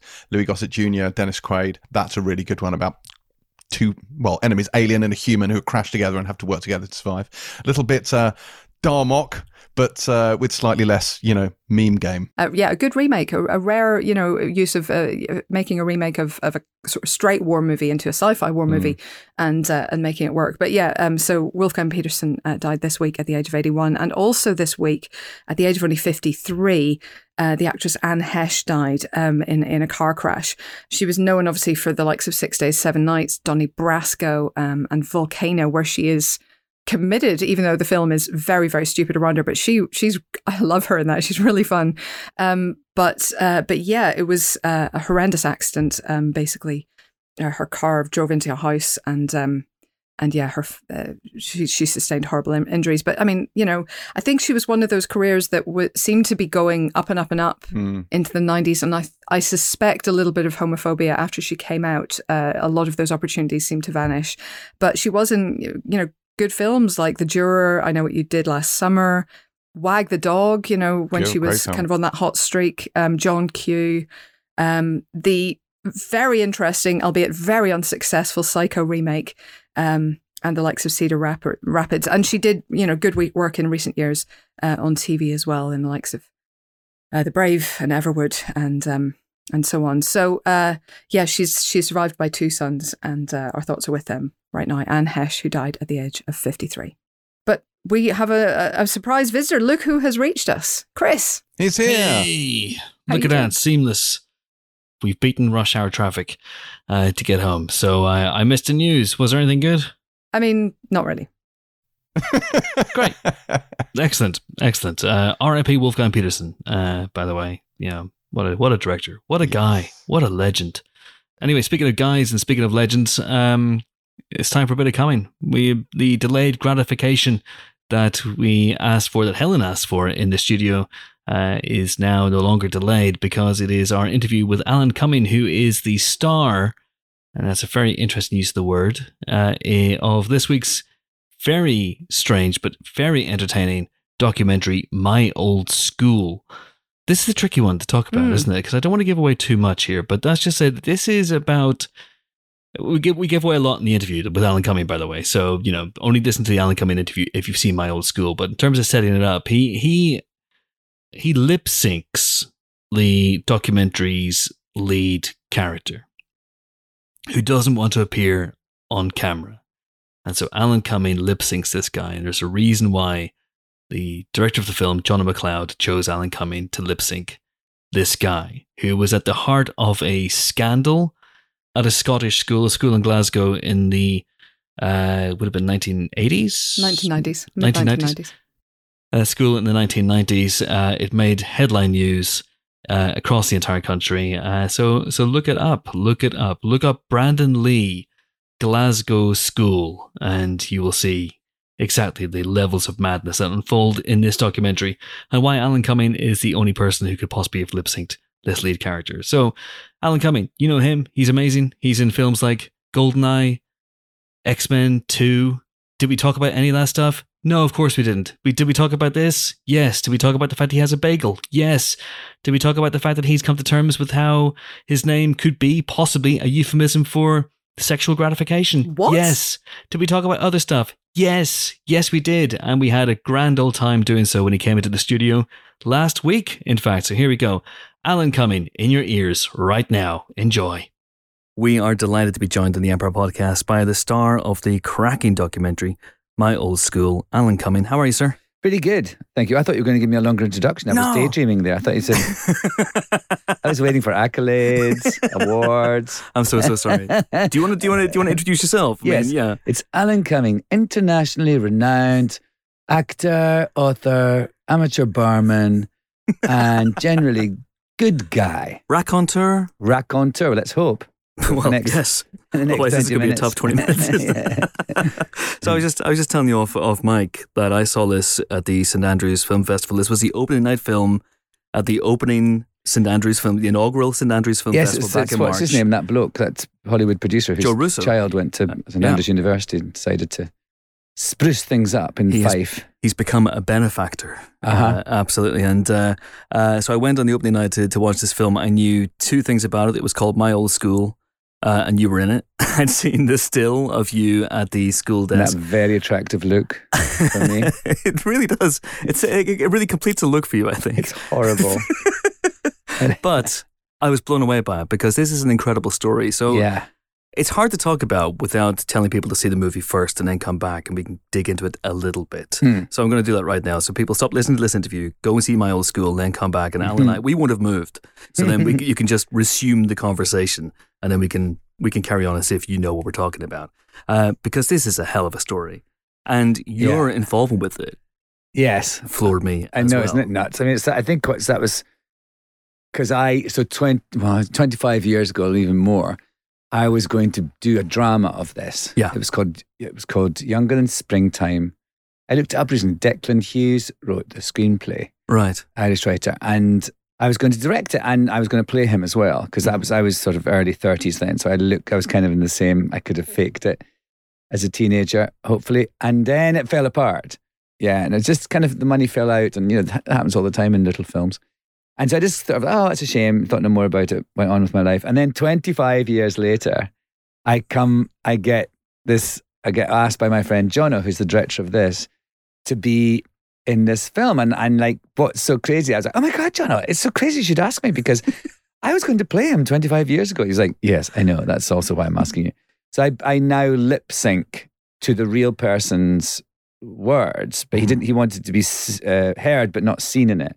And yes, it's, it's it's so funny because now my, I've got my hair dyed black. So I'm playing Robert Burns in in, in, in the theater right now, and so I look much younger than I actually am. And I'm seeing pictures of myself looking like curly haired old grey, wobbly old guy everywhere in this film. It's very discombobulating. I mean, it must be a hell of a thing. So, so this was going to be. It was 25 years ago. First of all, this was then I'm guessing pre. Yeah, it would have been the dates to kind of work out. This was pre the anniversary party Yes. for you. So, the, would this Yes. have been effectively It- your directorial debut? As a, well, it would have been the big first screen? feature. Yeah. I'd done uh, a short film here called Butter and played film festival. I think Channel 4 was, it was on Channel 4. And then I did another thing for BBC Two, like a short screen two, like a half hour screen two, where I was in it as well. So I directed two things, but so it was the logical next step. Yeah. Was to do that. But then then the next thing I actually did do was the anniversary party with Jennifer Jason Leigh. So, the, years uh, this wasn't something that you wallowed in for for ages after the funding fell apart. It wasn't that far down the line. I'm guessing you hadn't you'd cast yourself, but you hadn't really got to that stage of casting and No, prepping. we were. I mean, it was sort of. I, w- I was in New York doing cabaret, and so that was kind of. Uh, was that the first time or the the seventeenth? well, uh, the first time in New York. Okay. yeah, I love that you can differentiate. That. I know. I always say when I say about I was in cabaret the first time or the second time. Uh, but anyway, I, uh, yeah. So I, I don't know. That might have delayed it. I can't remember exactly what. I think it's just the money fell out. You know, as these things Yeah. do. But it was. I just sort of moved on. You know, because that happens all the time. You know, when you're in films, you like right now the number of things I'm attached to. If they all actually happened, it would be a nightmare. I'd be like. I would, I would have to have, you know, clone myself. So you kind of just overreach because you're sort of relying on some of them not happening or not happening when they think they're going to happen. Mhm. So uh, yeah, I just I just moved on. I didn't really think about it, and it was so, so funny to come for it to come back to me all these years later and to actually think, oh my god, I'd love to do this. I'm actually so glad that this happened because not just for my sense of closure, but just like it's time to look back on this story and just because it was hysterical. It was hysteria in Scotland when this happened. This man who went back to school and pretended to be 16 and when he was actually 30. And everyone was like, how the hell could that? The same school he'd gone to and with the same teachers Yeah. and everything. And, and they're all in the film being interviewed and they say things like, I mean, how could this have happened? And you're like, well, yes, tell us. Or, and like, you know, why did he do it? I mean, he did look a little young. So now you're saying that. You know, everybody in retrospect has a little, well, I knew, of course. It was the stubble that gave it away. The stubble, yes. But he used to had an elaborate makeup and hair regime every day, like to kind of curl his hair. And then he got it permed, so he didn't have to do that. But it was like a lot going on to, for him to look. Because he's not like one of these people that looked, you know, some people do genuinely look like uh, 20, uh, 15 years younger than they actually are at that Mm. age as well. He didn't really. I mean, sometimes you see pictures and you, you think, how did nobody know? And all the kids called him 30 something. And there's there's bits in the film where the kids are all going, Are you my dad? They're all doing that. They, they knew, but the teachers didn't. And it was also, you know, such an incredible, elaborate story of what that he had made up. Like, um, his, he said his mother, who had been a Canadian opera singer, yes. had died in a car crash, and his father, a diplomat traveling the world, couldn't look after him, so he had to come to his granny in Bearsden.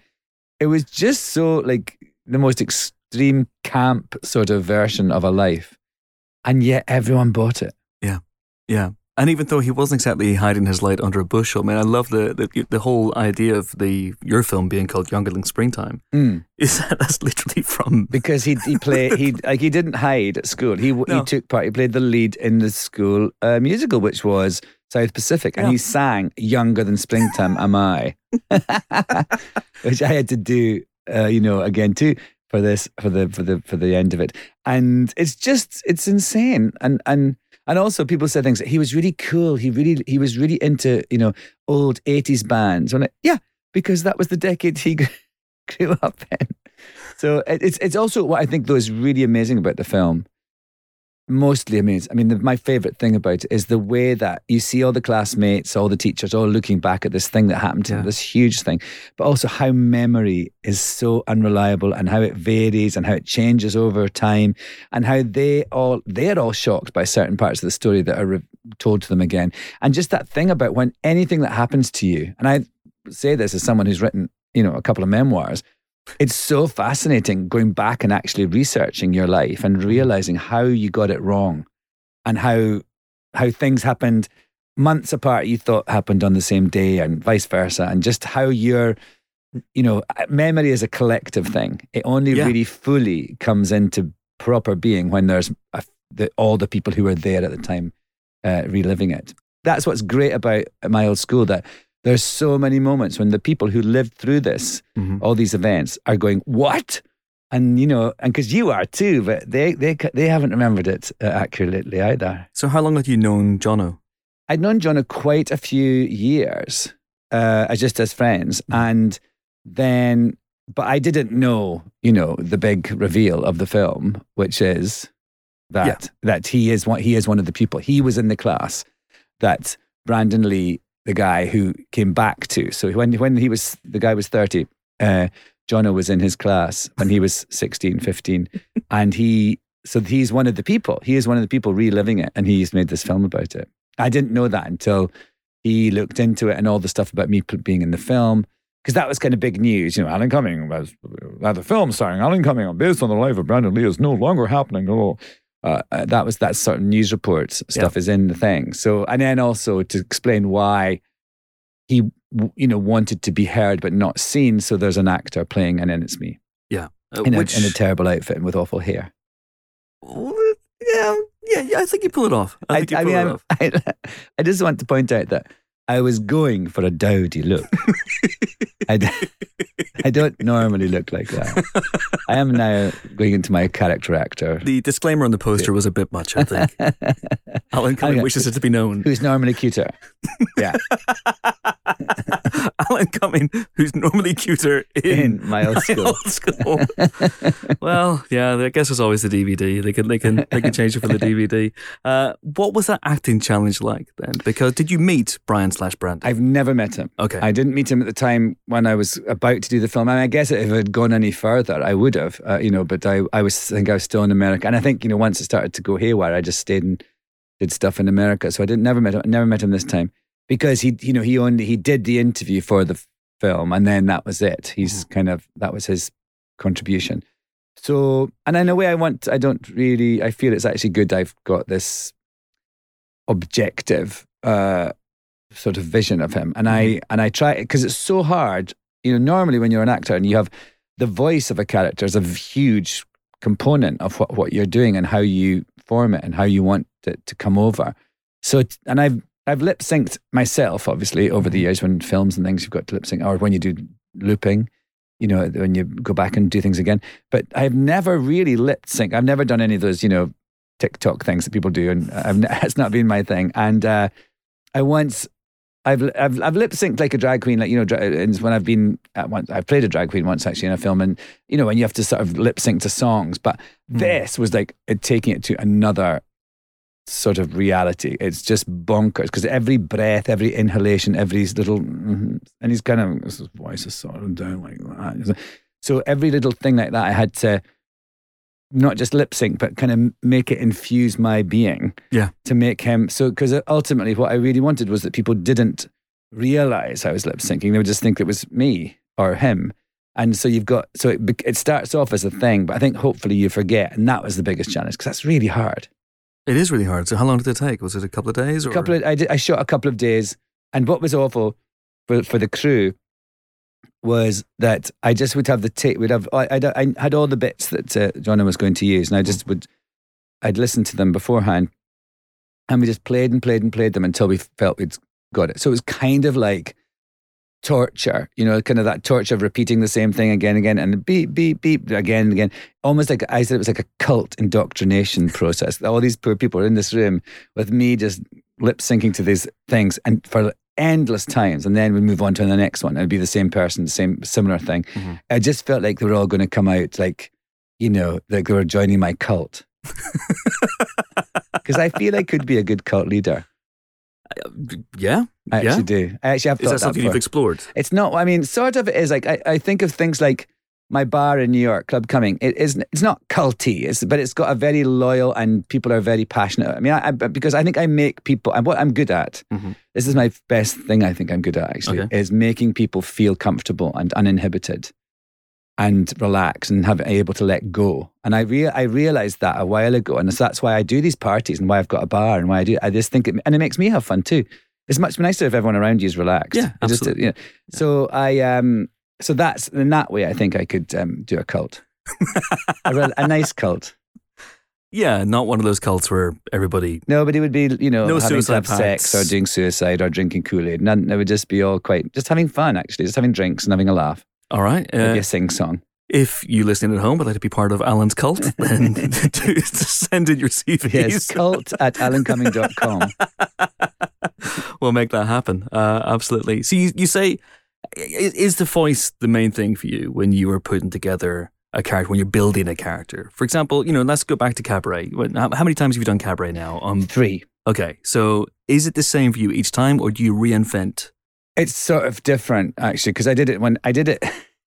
Someone told me I played the MC in cabaret in my twenties, my thirties, my forties, and my fifties. Isn't that tragic? But I, I did it first of all in London when I was 28 or 20, 29 or something, 28. So that takes care of the 20s and 30s because then yes. And then, when, then I did it on Broadway a few years later when I was Mhm. 33, Right. 30s. And then when I did it the last time, I was 49 and I turned 50 whilst I was doing it, which actually gets the two decades. And it's almost, that was actually the reason why I did it, because I wanted to see if I could still, they asked me, Sam Mendes wanted to do it again. I was like, what? And then, and, I- and I thought, God, I'll be turning 50. What a weird thing. That would be a great I'm thing trying to, to. I start a I cult, Sam, for the love yes, of I'm very busy. But then almost that is actually where the cult, because that's where Club Cumming started, was in my dressing room at uh, at Cabaret. That's right. I listened to that interview you did with David Morrissey on his podcast. Oh yes, Yeah. lovely Dave. Yeah, Yeah. I love him. So, uh, so, but the voice.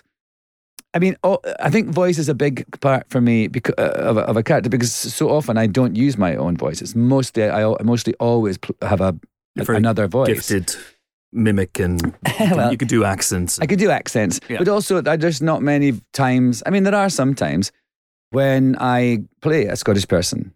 You know, I mean, and if I if I do, I probably would do a different type of Scottish accent as well. Uh, over the like when I, the last, I think the last thing I did.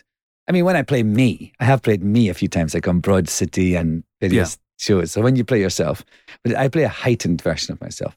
What was there something else I played myself in? Oh yeah, I think called the Outs. That was funny. Um, but I, when I was in Doctor Who a couple of years ago, I played James the First and Sixth, and I sort of made it so Scottish, but I made him like uh, an amalgam of all those awful Tory um, MPs like uh, Michael Forsyth and Malcolm Rifkind. So he sort of talked like you. One, he was Scottish, but he spent a lot of time down south, and so that's where you get that weird fusion of uh, of sounds. But uh, but so I, it's always a big thing. yeah. And with this, having it predestined Yeah. was kind of threw me a bit.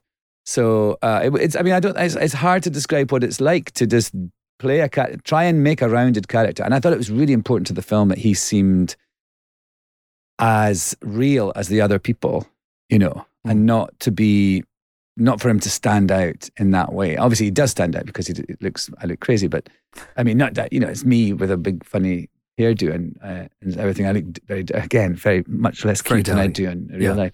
But I just wanted it to, that was my biggest ambition was to sort of blend in. And, and it's, it's just one of those things I, I, I you know, I like, I actually really love doing things like this. I love doing sort of weird things that I've never done before. Like, like now I'm doing this dance piece. I'm doing a Mm. dance theatre piece right now. I, I just finished it in Edinburgh. We're going on tour. Uh, and I, I, I, you know, I'm 57. I shouldn't be doing this. And and also, I'm. I just love that I'm in a documentary, and it's not about me. no, it's about somebody else that I'm lip syncing. You know, stuff like that. I think that's completely on brand. I suppose people would say. and I have a bagel named after me now. Uh, okay, okay. Back up, back up. Um, I have to drill in. There's lots of stuff to drill down into there, Mm. Alan. Obviously, but the bagel. The bagel. We have to. We have to It's so about the exciting. So there's a there's a bagel company in in Edinburgh called Bross Bagels. This really nice lady called Lara, and she's from Montreal. Mm-hmm. And I think she came to live in Scotland and couldn't get kind of the bagels she wanted, so she opened her own shop. You know, it's like Remember the ad Remington demand? I liked it so much, I bought the company. Victor Kiam. Victor Kiam. Well done. So uh, she did sort of did that. And anyway, so then they asked me if they wanted to like name a bagel after me, and I was like, "Well, what an honor!" I mean, these weird sort of weird things happen to you sometimes. You're on mugs, or you know, what I mean, you're on a popcorn bag, or you're a, you know, you have various merchy things. But now I'm um, a bagel, and and so she wanted to call it though. And first of all, I was like, "Yes, bring us some ideas." And she was like, it was all like, because I'm vegan, it was like uber vegan. It was like Okay. jackfruit and pineapple. I was like, nobody wants a jackfruit and pineapple bagel. And she wanted to call it coming in your hole. I was like, no, we will not have children go up to the counter and ask for a coming in your hole. I will not allow it.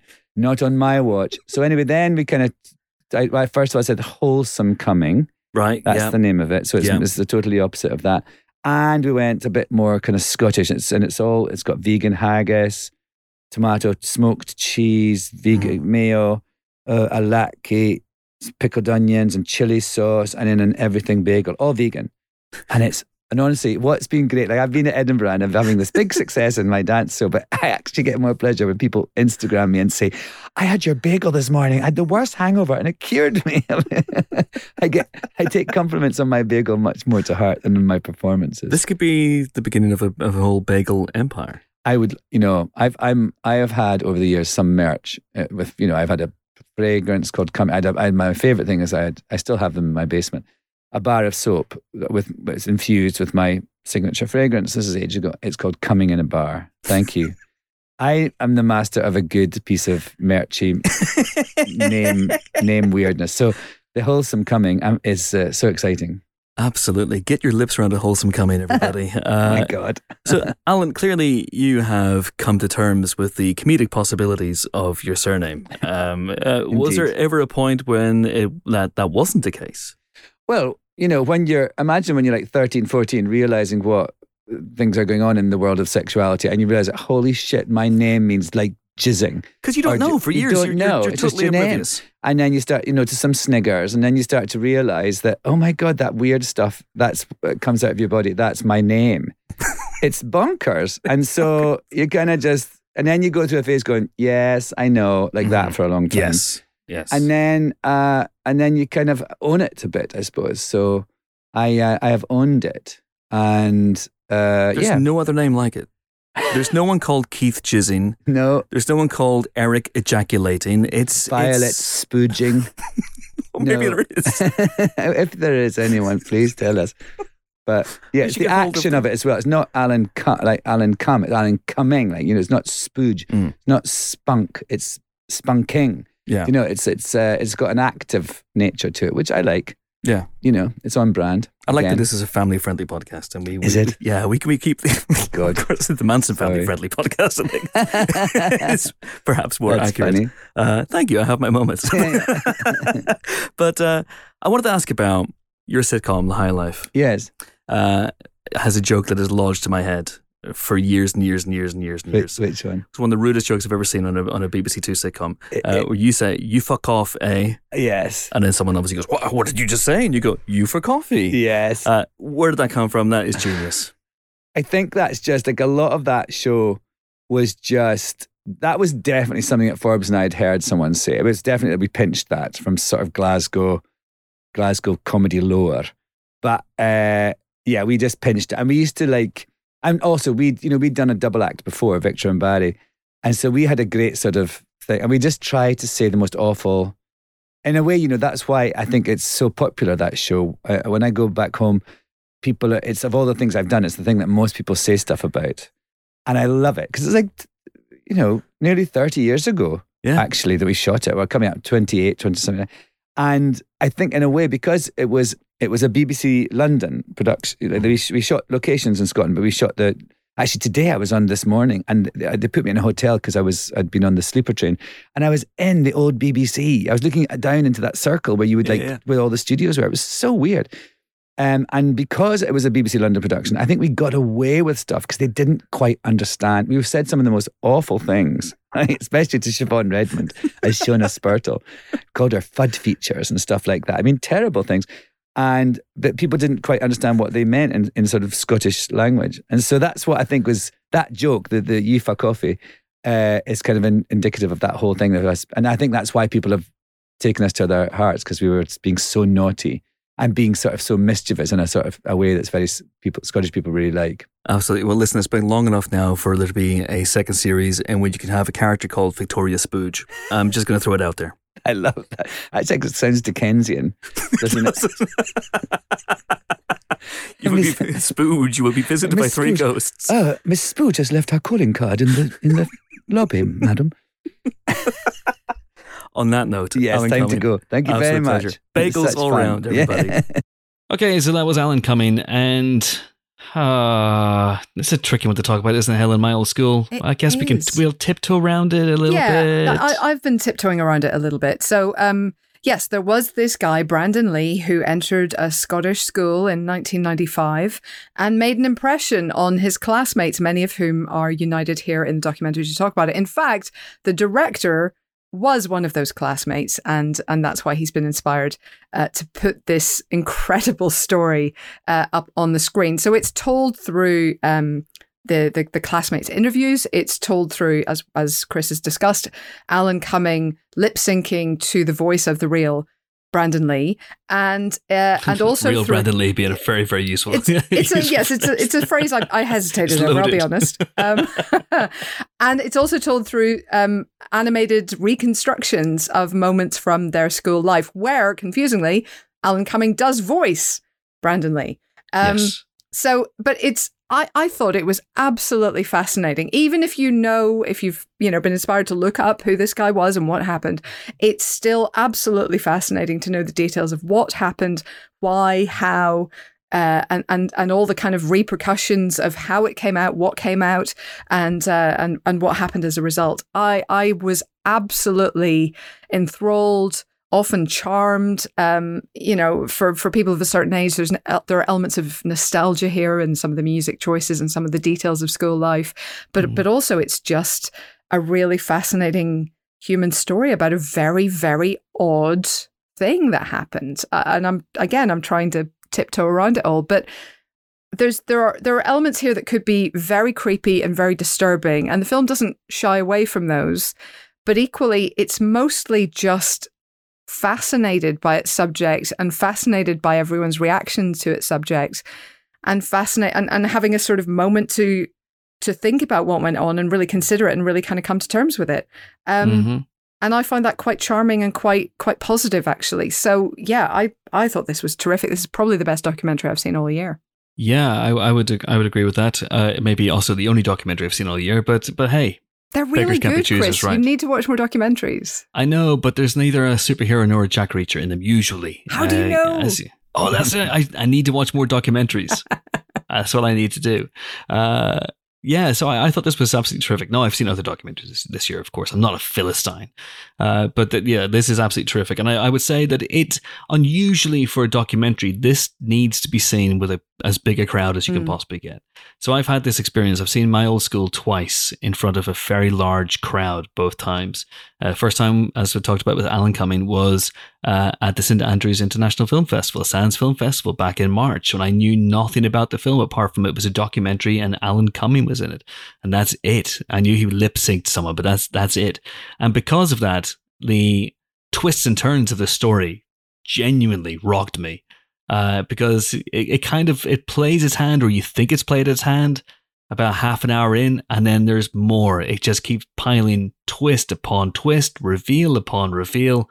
And uh, I watched this for the second time last week. I did a Q&A with, with Alan and uh, John McLeod and Lulu of all people, and and Clare Grogan, Clare Grogan from Gregory's Girl and Red Dwarf. What a what a Q and A that was. Uh, I did a Q and A with him last week, and we and uh, I watched the film just before the Q and A. And uh, both there's a point in the film, there's a revelation in the film that both times I've seen it got the audience just a cackling, but also howling with shock at something that that happened in the uh, howling with laughter. But it's not a terrible thing, but it's. Mm. It's a very, very funny, very revealing moment. I think has to be seen with an audience. How many documentaries can you say that about? Uh, and yeah, I understand that John McLeod had a completely different plan for this before the pandemic came in. There was no animation at one point. It was it was all talking heads. Uh, and those talking heads are tremendous. Yeah, really fun.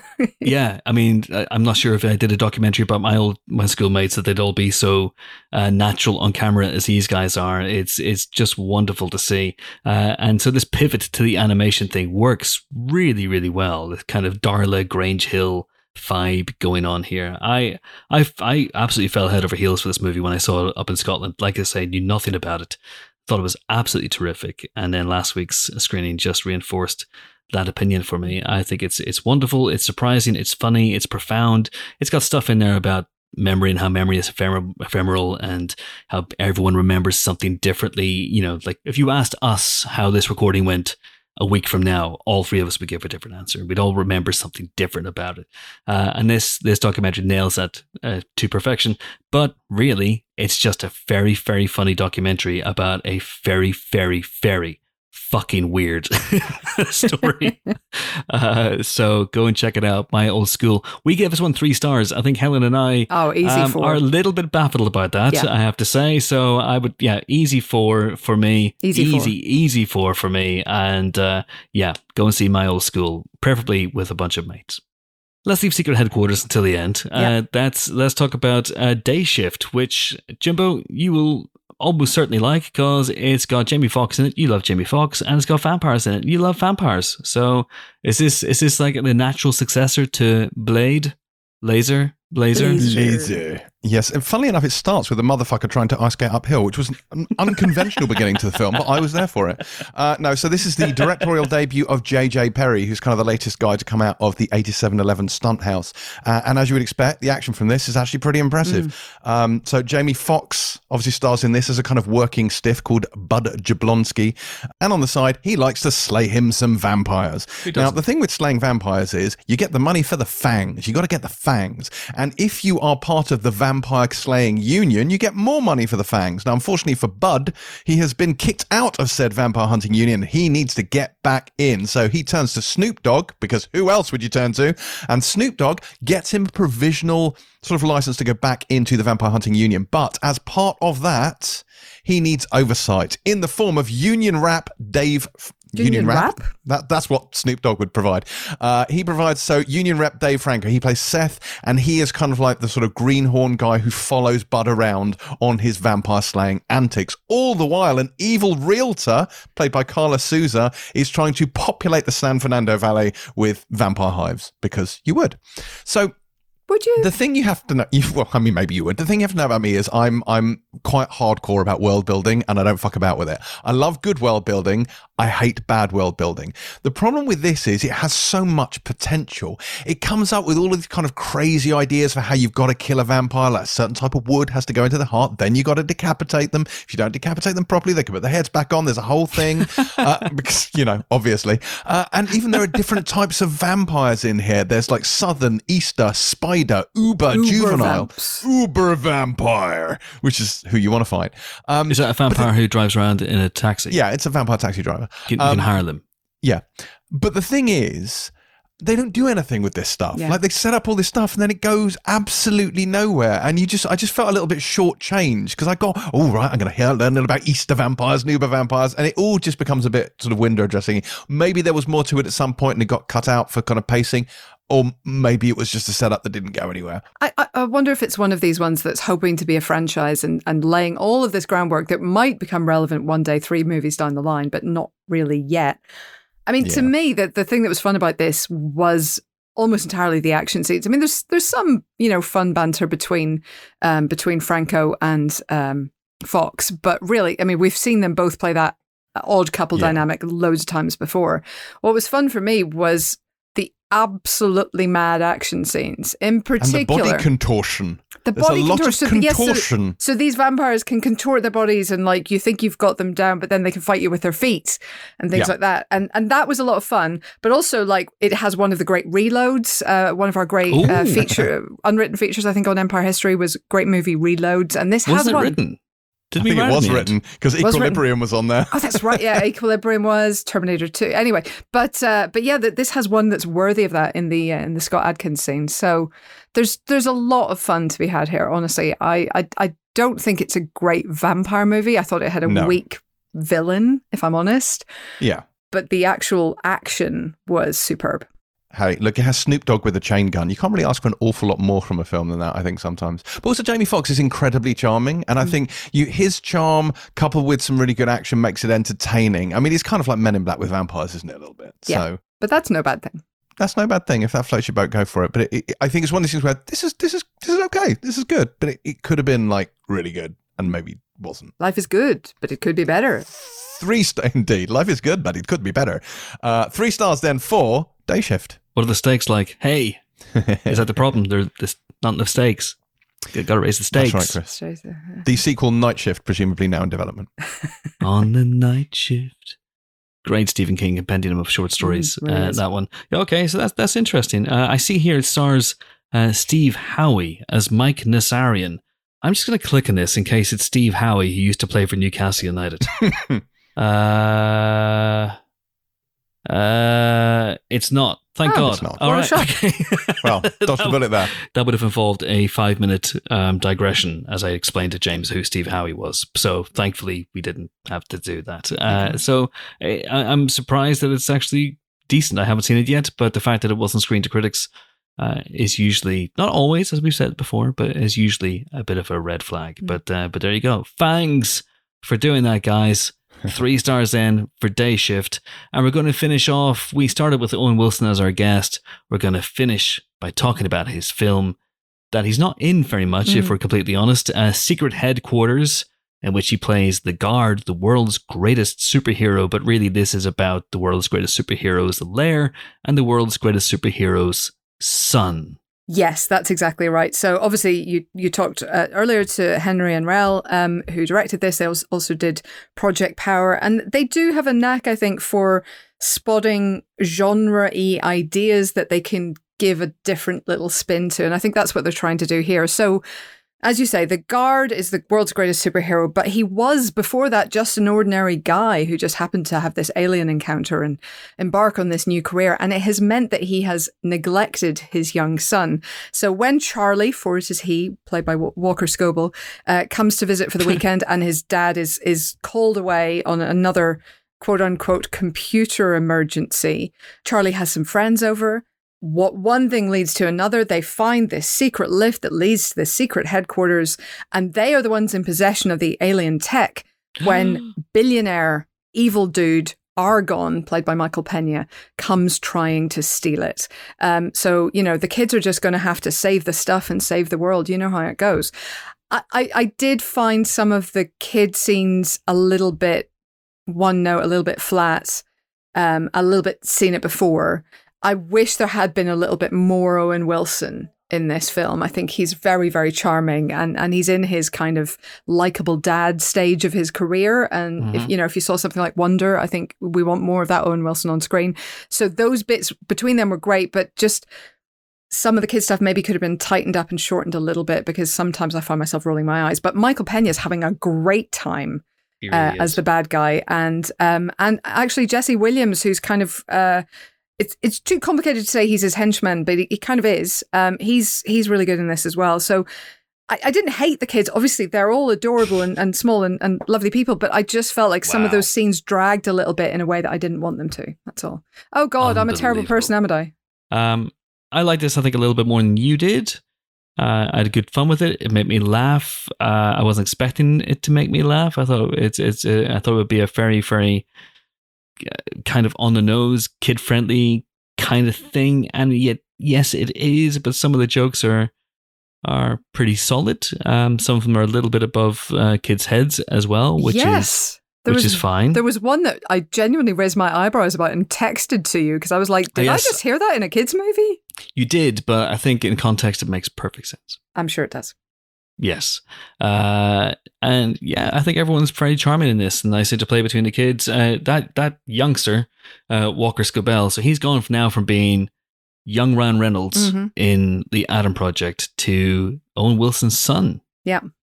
That's a that's a decent trajectory. He's, he's okay. doing okay, I think. Yeah, good good for him. he's doing um, right for himself. yeah. Yeah. And I think I think it's one of those movies. It's basically superhero Home Alone is, is what it is. and you know, if that if that sort of thing sounds like it might be your bag, then then a- absolutely go for it. I had a decent time with it. I would I would say three stars for this one. What about you, Helen? I would say the same. Yes, um, I think it's it's it. Look, it's solid, and I think you know kids of a certain age are going to go absolutely nuts for it. I Mhm. would have loved this if I'd seen it at seven or eight. I'm just old and bitter and cynical now. uh, you're more machine now than woman. That's true. Twisted and evil. Is it woe machine than woman? Woe Machine rocks. Yeah. With an are you, X. a, are you a woe machine? anyway, I don't know what I'm talking about. I'm very tired. Uh, if this is what I haven't even begun Parenthood yet. Uh, the film, I've seen the film. but I Right, haven't yeah. even Because it's not that the- long. You can the get through it in an concept hour and a of half. Parenthood. Yeah, it's like if this is what it's like, and I'm I'm I'm day minus four, then it's going to be an interesting twenty years. hmm I mean, the rest Yeah. of your life, yeah. Could be fun. Could be fun. Uh, anyway, that's why I was late because we, we're we're you know as people will, as regular listeners may know, my wife and I are adopting a, a small girl. Um, I believe that's what they're called, and uh, and we're very getting very close to it actually happening. This is going to be my last podcast for a couple of weeks, folks. It's going to be Jimbo's last podcast for a couple of weeks, not because I'm adopting Jimbo, but because you're actually going on holiday. No, but you are, Chris. I am your new little girl. I can't. I'm going to come and live with you and follow. It's going to be great. The pigtails You're are really disturbing. You're going to get me a big Thanos themed bedroom. It's going to be brilliant. This, Looking forward to yeah, it. Daddy, Daddy, this isn't perfectly balanced in every way, as all things should be. Daddy. Daddy, I'm inevitable. That would be hell on earth. That would be absolute hell on earth. But you're going on holiday, Jimbo, so I hope you have a great holiday. not- it's not so much holiday as I'm having a two week recovery after Pilot 200, which will almost certainly involve either a great big network esque on stage meltdown on the day or just a breakdown afterwards. But it'll be, be one of the two. Uh, come on Sunday and find out. yeah, let it be said, I didn't take a single day off after Empire 500. But, you know, hey, you do you. You do Yeah. you. Do whatever. Two weeks. Do whatever gets you through. Two weeks. That's what I'm taking. Two weeks. So, so Jimbo So- and I are both off for two so weeks for very, just very me. different reasons. Just me then. Just, Just Helen. you. Just all And my if own. Things, if things are organized as chaotically as this week's podcast was, uh, then Oh, it may well be just Helen talking to Helen, which I believe might be Helen's favorite version of this show. Helen, am I right? Oh, fine. that fine. laugh, that laugh was far too quick. At that laugh was far too fucking Because I quick. could see where you were going. At least if it was just me talking to me, it would be, you know, it would happen at the appointed time. I'm just saying. So, Shots fired. Oh Shots my fired. god! Oh my god! Not content, not content with threatening the cast of Secret Headquarters. Now you're heaping the blame on a on a little girl. A little girl. did I do that? I don't think I did that. That's No. why I was late this time. I was late because we were dropping her off. Mhm. So Hey, sounds to me like you're a monster.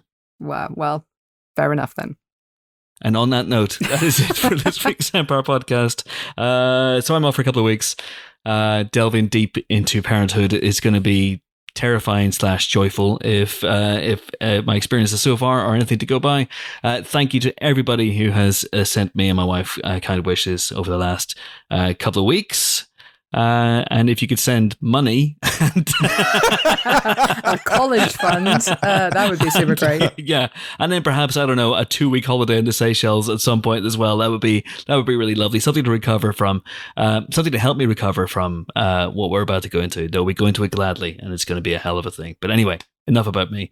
Let's end the show. Uh, next week's podcast. Who do we have? Join us. Join Helen next week. Hey, Helen and TBC in the second chair, never mind the third or the fourth chair, uh, when she'll be joined by Sope Dirisu, the star of the forthcoming second season of Gangs of London, of course, but mainly Mr. Malcolm's List, which is out next week. And I always have, uh, it's one of the last things I'm doing before I down tools for a couple of weeks. Talking to him tomorrow, and I always have a blast talking to Sope, so that should be a good one. Sope Awesome. Dirisu, yeah. Uh, who we have the week after that, Helen, I have no fucking idea. You're on your own. oh God. But until then, until we meet again, until that auspicious occasion, uh, it's time to say goodbye to my two colleagues of such a lethal cunning. Squadcast names. What are your squadcast names? Why have they disappeared from my screen? I know. They've made, Squadcast has made a number of quality of life changes that I have to say I am not here for. If you if you hover your mouse, it will cover. It will bring up the name. oh, okay. I got it. I got it. I got it. Yeah. It is goodbye from Please Come to Pilot 200. Can you crack the cryptic code? In his name, it's James Dyer. Bye. See you Sunday? See you Sunday. I'll see you Sunday. Well, I'll think about it. I'll think about it. Have you booked me a car? Uh, have you booked? Have you booked me a hotel room? Do I have a? Do I have a dressing room? You do have a dressing room. You've got my rider, by the way, right? Yes, yes, Chris. I have all of your requirements in a special room just for you. Daddy, Daddy. I'm like Mariah Carey. I demand that the room be hung with white silk and filled with white roses and champagne. I think it was Mariah Carey. The room may well be hung, Helen, because Steve Rogers will be there for you, so it's all good. Speaking of Steve Rogers, it's goodbye from Captain America Fox. Helen That- O'Hara. That may make sense if you've read uh, an article published on the site this week or seen the latest episode of She Hulk Attorney at Law. I don't know. I don't know. Listen, the MCU has shown us some wild and wonderful things over its 29 films and numerous TV shows, and it's now 14 year time span. It has shown us an inventor who somehow comes back from having shrapnel in his chest to build an armored suit for himself in a cave. it has shown us a god who can manipulate thunder and lightning using an enchanted hammer. It has shown us a, a wizard who can somehow dance between dimensions using nothing more than a little sling ring and and you know uh, learn magic will real good textbook that he looked through one Uh-huh, time. uh-huh. It has shown as a boy who can spin webs and swing around the buildings of New York. I can believe all of that. I can buy all of that. The one thing I cannot believe, the one thing I cannot buy, and the one thing I cannot, for want of a better word, swallow is a Steve Rogers fucks. I'm sorry. No. Absolutely not. Okay, but look, uh, like Exhibit A, the beard. I'm sorry. But Sharon Carter Yeah. is And in there's it. It's it's in a name, Chris. Steve Rogers. It's right there. It's right there. It's Rogers in by name. name. It's not Rogers by nature. anyway, if you want to see an extended edition of this conversation, it's almost certainly going to happen uh, in our She-Hulk spoiler special, which is part of two two hundred pilot or whatever the fuck it's called. Anyway, go to that. It'll be a lot of fun. I'm off to unpack about twenty bags of toys. I'm very tired. See you in a couple of weeks. Thanks for listening. Bye. Bye. Bye.